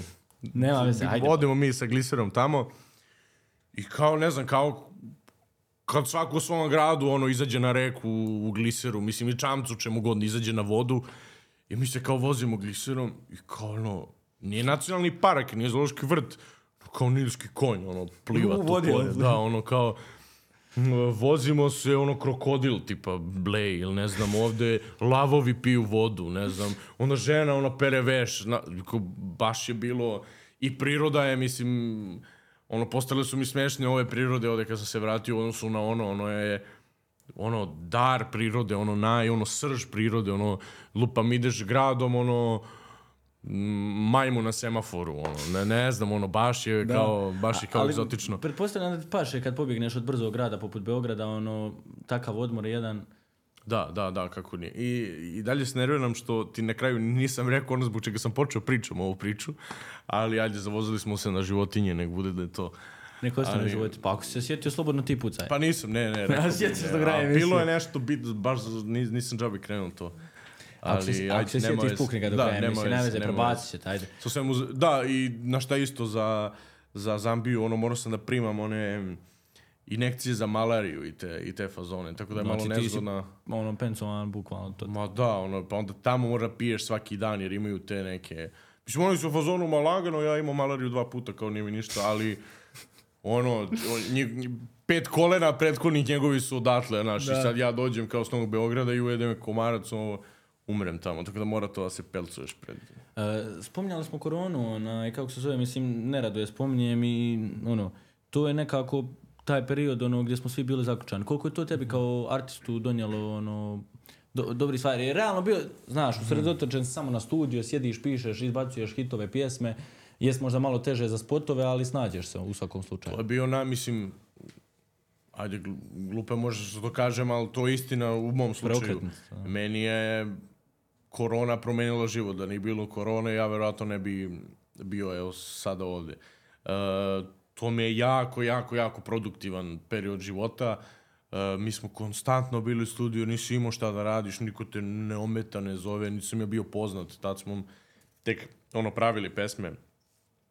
I nekako i, i kad sam postao poznat isto tokom te korone, kad je izašlo, ne znam, uh, Bebo, Uđinava, uh, Vrum i ne znam, tako neke pesme, ti gledaš one brojke na internetu, ono, vidiš rastu pratioci, ljudi ti šalju kao ono po, po kućama slušaju kao te pesme, ali jebi ga, ja živim u Beogradu i kao da idem ono, vrtim tri lokacije u gradu tokom te korone ja to nekako vidim ono na ulici nekad neko nešto, ali kak, nisu to meni bile, znaš, i onda kao te razmere, nisam bio svestan razmere. I sećam se, uh, ta korona prolazi kao, je, radit će se leto, i to nama, ono, meni prva turneja, kao, meni stiže spisak nastupa za leto, ono, u julu, uh, 25 nastupa od 31 dan, koliko ima taj mesec. Uh, ja gledam ono mesta, rekao, čekaj bre, pošto je ulazili u jesen taj raspored i sad, ne znam, septembar, oktobar, recimo, ono, Švedska, Norveška, uh, Cirih, uh, uh, ne znam, Frankfurt, ja sam bio u fazonu, čekaj bre, ja ću sada da, hoće mi kaže da ću ja sada da odem u Švedsku i da će kao ljudi dođu da pevaju Vrum kad me opije, glumi da... na-" on kao, dobre, kao šta ti je? Ja rekao, pojma. brate, dobro, kao... I osvestila me ta letnja turneja do koju smo, ono, pokidali i dolazi kao ta jesen i sad ide dijaspora, znaš, tokom leta se radi tu, ovaj, balkanski region, ide dijaspora i meni datum kao Švedska, ja odlazim u Švedsku, bio sam sa Sekom Aleksić, sećam se, i odlazim u Švedsku, ono, 3.500 ljudi u sali, ono, kao, na, e, tad sam postao svestan svega ovoga i šta sam sve uradio tokom te korone. Dok nismo pobjegli s tim nastupa, kad si već pričao, to sam zaboravio vojaža pitati, mislim da će mi ti to dočarat bolje nego on. Onaj, e, šta je bilo sa lažnom dojavom bombe? Kak, kak su tu scenariji se nastali, onaj, problemi? Jer, Jer... Bilo je dobro što se to desilo, sve je prošlo kako treba, niko nije Da. povređen, niko nije, kao sve je bilo okej. Uh, ali mi smo imali sreću što se to desilo u momentu kada smo mi već završili nastup. Znači mi smo svoje odradili, ušli u kola, treba da izađemo odande, ono, blokirano, a vidimo sirene, dolaze i nas zovu, kažu kao bomba. Vidimo ljudi izlaze iz te hale, sve.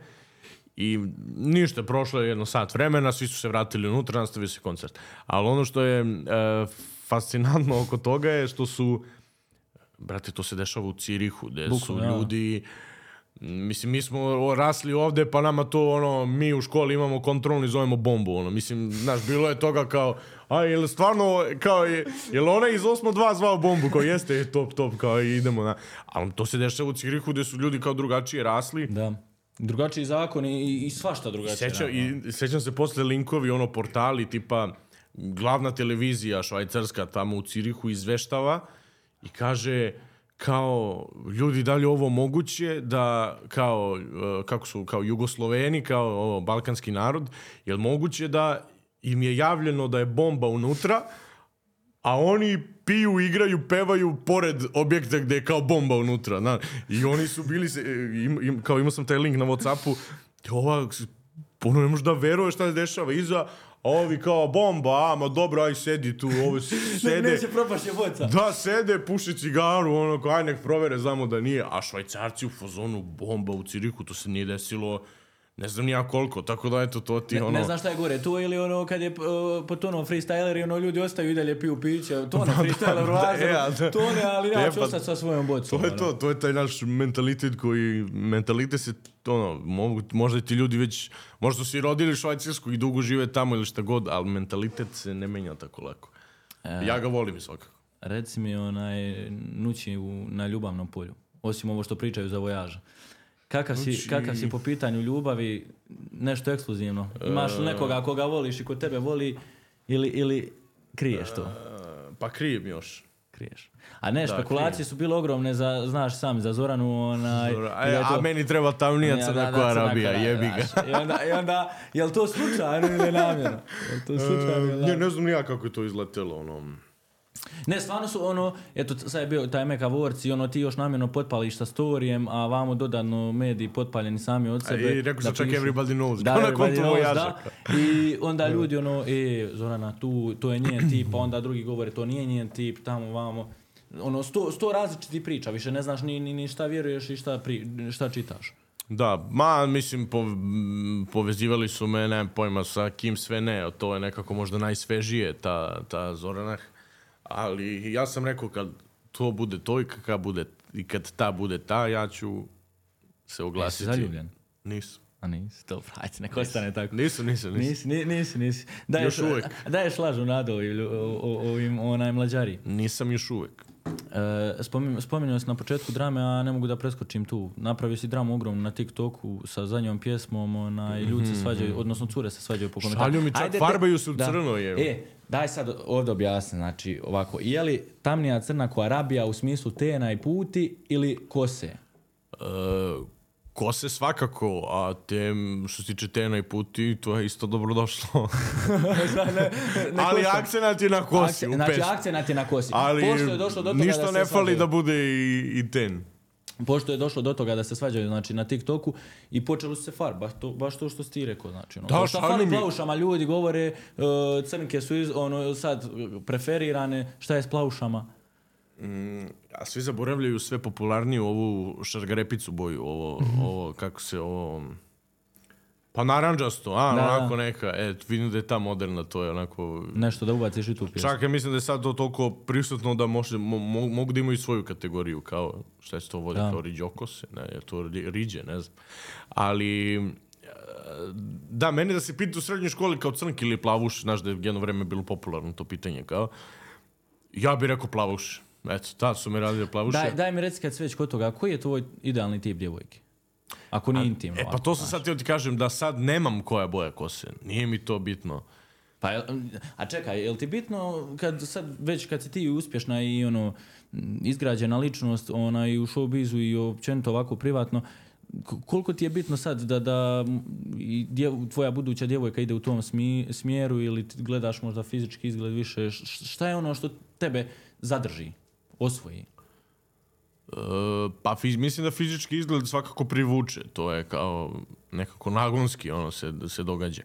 Ali da ono nešto i, i razmišljanje, harizma i ponašanje, da je to nešto što zadržava. Ili ne zadržava. Tako da ja bi ugrubo to nekako tako delio, iako su mi te sve te teorije o ljubavi su mi nekako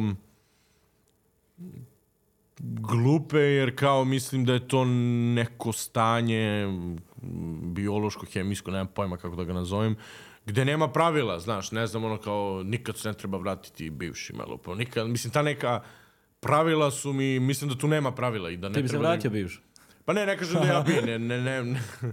ja, evo Nekada ga. tupica, Ide, krenula je žuta štampa. Krenulo, krenula je, šalim se. kak se zove...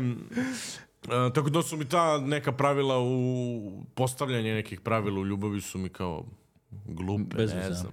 Nemam, nemam tip, nemam tip. Nemam- A što sam stariji, možda čak i više gledam ovo što zadržava nego ovo što Ali privlači. realno ti si osoba koja ono, eto, svakog vikenda prođeš e, različite ljude i dok se slikaš i dok si na nastupu gledaš, e, jesu li današnje djevojke izgubile taj, tu, tu kulturu zapravo sebe kao, kao djevojaka? Jer ono nekako previše, previše želje za, ne znam, nekim nepostojećim idealima i stvarima koje su nepotrebne jednoj djevojci u životu, onaj, dovedu do toga da, da jednostavno pokvari sebe karakterom. Pa i, mm, mislim da jeste malo klima u ovo vreme, iskreno. Mislim da nije baš ono neko zlatno doba, ali verujem da može i tu da se, da se nađe ono što je nekome potrebno, nemam pojma. Ima nada, a? Ja sam na tim terenima, znaš, gde sam ja u tom svetlu kao izvođač, kao pojava, e, ljudi, mislim, klub je, ljudi su često Da. pod dejstvom alkohola, nekako ja ne vidim možda i neku realnu sliku da bi ti ja to rekao. Da, da, da. Ali, e, evo, ovo što sam ti odgovorio, mislim da je tako, recimo. Uh, Meka Awards, koji je nedavno bio nagrade, uh, prije nagrada prije svega, i prije onog ulaska i, i svega što se izdogađalo. Da. Uh, moramo iskomentarisati tvoj outfit. Znači, ti uh, t- ljudi su toliko taj outfit nekako ono krivo prokomentarisali u smislu da ti nisi muško što nosiš onake stvari, da ti nisi muško jer ne znam, stavljaš pjegice po sebi, uh, različite stvari koliko, koliko ti danas zapravo, to su opet na neki način predrasude, ali kako si ti nakon nastupa sagledao zapravo na sve to?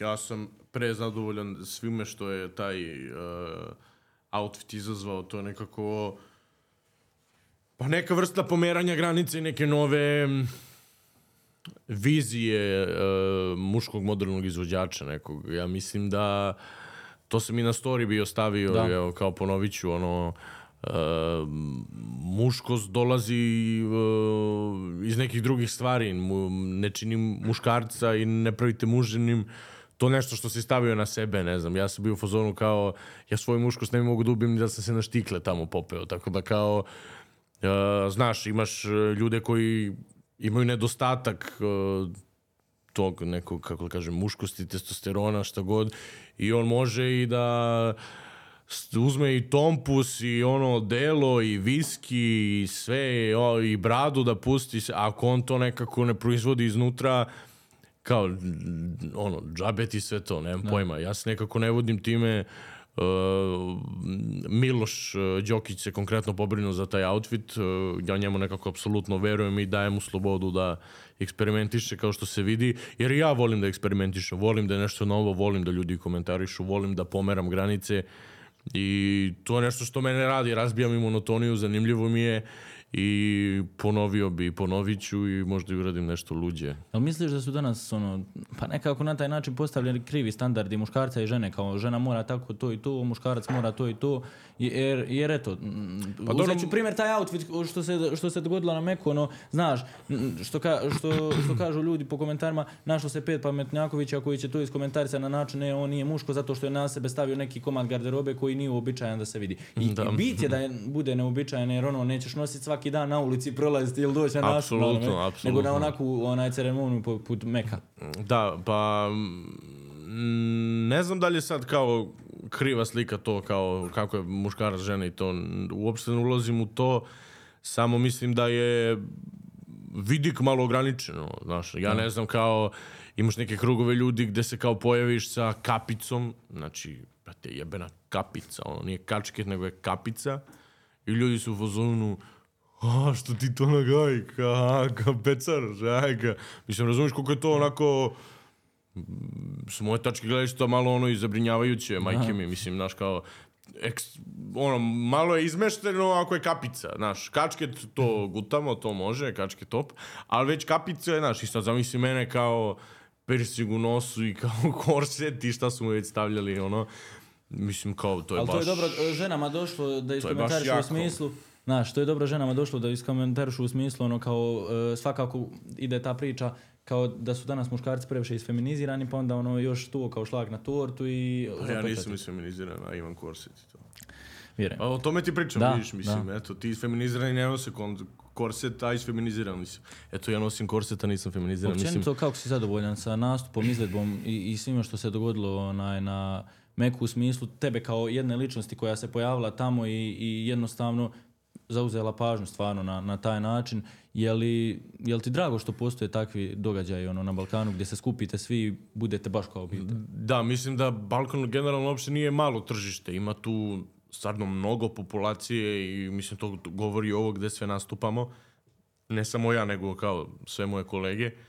Tako da mislim da uopšte nismo malo tržište i da zaslužujemo tako neki događaj. I stvarno svaka čast Sky, Sky produkciji što uopšte ima želju da tako nešto pravi, radi ovdje i da se trudi oko toga. Jer ona organizacija, to je, mislim, ono, to su muke da se sve to organizuje. Da toliko ljudi sa toliko obaveza, da celu industriju staviš u dva dana i da svi dođu i da ti ne pričam koliko nastupa i da se svakom posvetiš i da sve to izgleda dobro. Stvarno im treba ono skinuti kapu. Možda se to nekome dopada, nekome ne, ali neminovno je da je za poštovanje i svaka čast što se trude I oko toga. ono što smo ja i ti pričali malo prije u autu, onaj prije podcasta, da zapravo ljudi ne vide tu stranu gdje ste se vi pokidali 10 dana prije da snimite, ne znam, dio vaše kulaska na binu i, i svega ostalog. Da, to sam I priprema da. i svega i ne znam, vojaž odjednom visi gore s neba, ti ulaziš iz Tesla, izlaziš na pozornicu, bukvalno parkiran ono, sve to zahtjevno za napraviti i organizirati, a izgleda tako lagano na, na, na kameri. Da, meni je, mislim, ja sam jedva čekao da osvane ono, taj dan da se to, da se to desi. Jako mi je bilo drago što sam ja otvarao, uh, jer nekako dobar je, ono, čast mi je što sam otvarao tako nešto, pogotovo za, za veče kada je naša muzika prvi put imala svoj dan za sebe i da tako jedno veče otvaram. I iz drugog razloga što kad sam završio svoj nastup mogu sam da sednem tamo sa, sa kolegama, prijateljima i da uživam u ostatku večeri. Tako da nisam morao onako sve vreme da čekam neko kad je moj nastup, kad ne. Nego sam otvorio i proveo vreme tamo davo intervjue, zezu se, tako da celokupan moj utisak je top. Uh, reci mi, pred kraj, jesi li sretan danas kao izvođač, kao Igor, kao osoba koja, pa evo, zapravo živiš svoje snove i jednostavno uživaš u tome što radiš. Je li ono nekako, il, i pretpostavljam da imaš u, da si imao u trenucima teške ono, životne događaje i po pitanju muzike i života, ali da si se izdigo iz toga, evo, došao si tu gdje jesi. Pa jesam, jesam, srećan sam i nekako ne dozvoljavam sebi da ne budem, jer mislim da um, nema razloga, eto, bukvalno, znači ako živim nešto što sam ceo život sanjao, malo i glupo i nezahvalno s moje strane se ja sad žalim na neke, na neke stvari. Toliko uh, kad se to stavi na vagu, toliko ima privilegija i dobrih stvari i nekako unutrašnje ispunjenosti, da je prosto e, malo i bezobrazno naspram nekih ljudi koji stvarno imaju neke velike probleme da se ja sad žalim kako je meni nešto teško, mučno, ja ovo, ja ono. Mislim, na kraju ono, što sam stariji počinje sve više ono ko baba, ono, samo da je živo i zdravo, znaš, kao je nekako, uvek smo u fazonu da još ovo, da još ono, da još ono, a recimo kad zdravlje zakaže, tu onda ono, Što vam je realno najbitnije za, za, za sve pada u vodu i sad zamisli neki ljudi koji su u, u tako nekoj situaciji, ne daj Bože, uh, sad da ja budem u, da ja budem u fazonu, ja kako meni teško. Znaš, tako da, da srećan sam. Uh, hvala ti na današnjem gostovanju. Drago mi iskreno Hvala što si tebi. bio moj gost i što smo napravili ovu epizodu. Ono da potpunimo i da nastavimo potpunjavati ovake velike zvijezde što se tiče, što se tiče scene. Uh, želim ti još puno hitova i Hvala. puno trendinga i internacionalnih suradnji i nadam se da će do toga doći onaj, da jednostavno odeš na sve te i, i, i, mjesta i trendinge i zemlje na, za koje zaslužuješ. Do iduće epizode želim vam veliki pozdrav. Što se tiče naših sponzora, želim se naravno zahvaliti Red Bullu koji je uvijek tu onaj, da, da mene održi i goste budnim, hotelu Mepas za najbolji onaj, smještaj u, u gradu, Barbershop Sis i Golden Cube. Do iduće epizode, ja i Nući želimo vam veliki pozdrav i subscribeujte se života vam, znači nikako, nikako ono zvonce da stisnete i taj like. Obavezno, obavezno, Obavezno. subscribe. I nas na srećno, srećno u nastavku karijere, u nastavku emisije, bilo mi je čast. Drago mi je što si mlad i što se cimaš i što radiš i vidim da si posvećen. Tako da sljedeći gost ovde pod hitno. Idući da dođe. gost, nisu svjesni. Samo ću ovo pokazati. E, eto, to, New Age nastavlja se. To. Ćao! Ćao, pozdrav.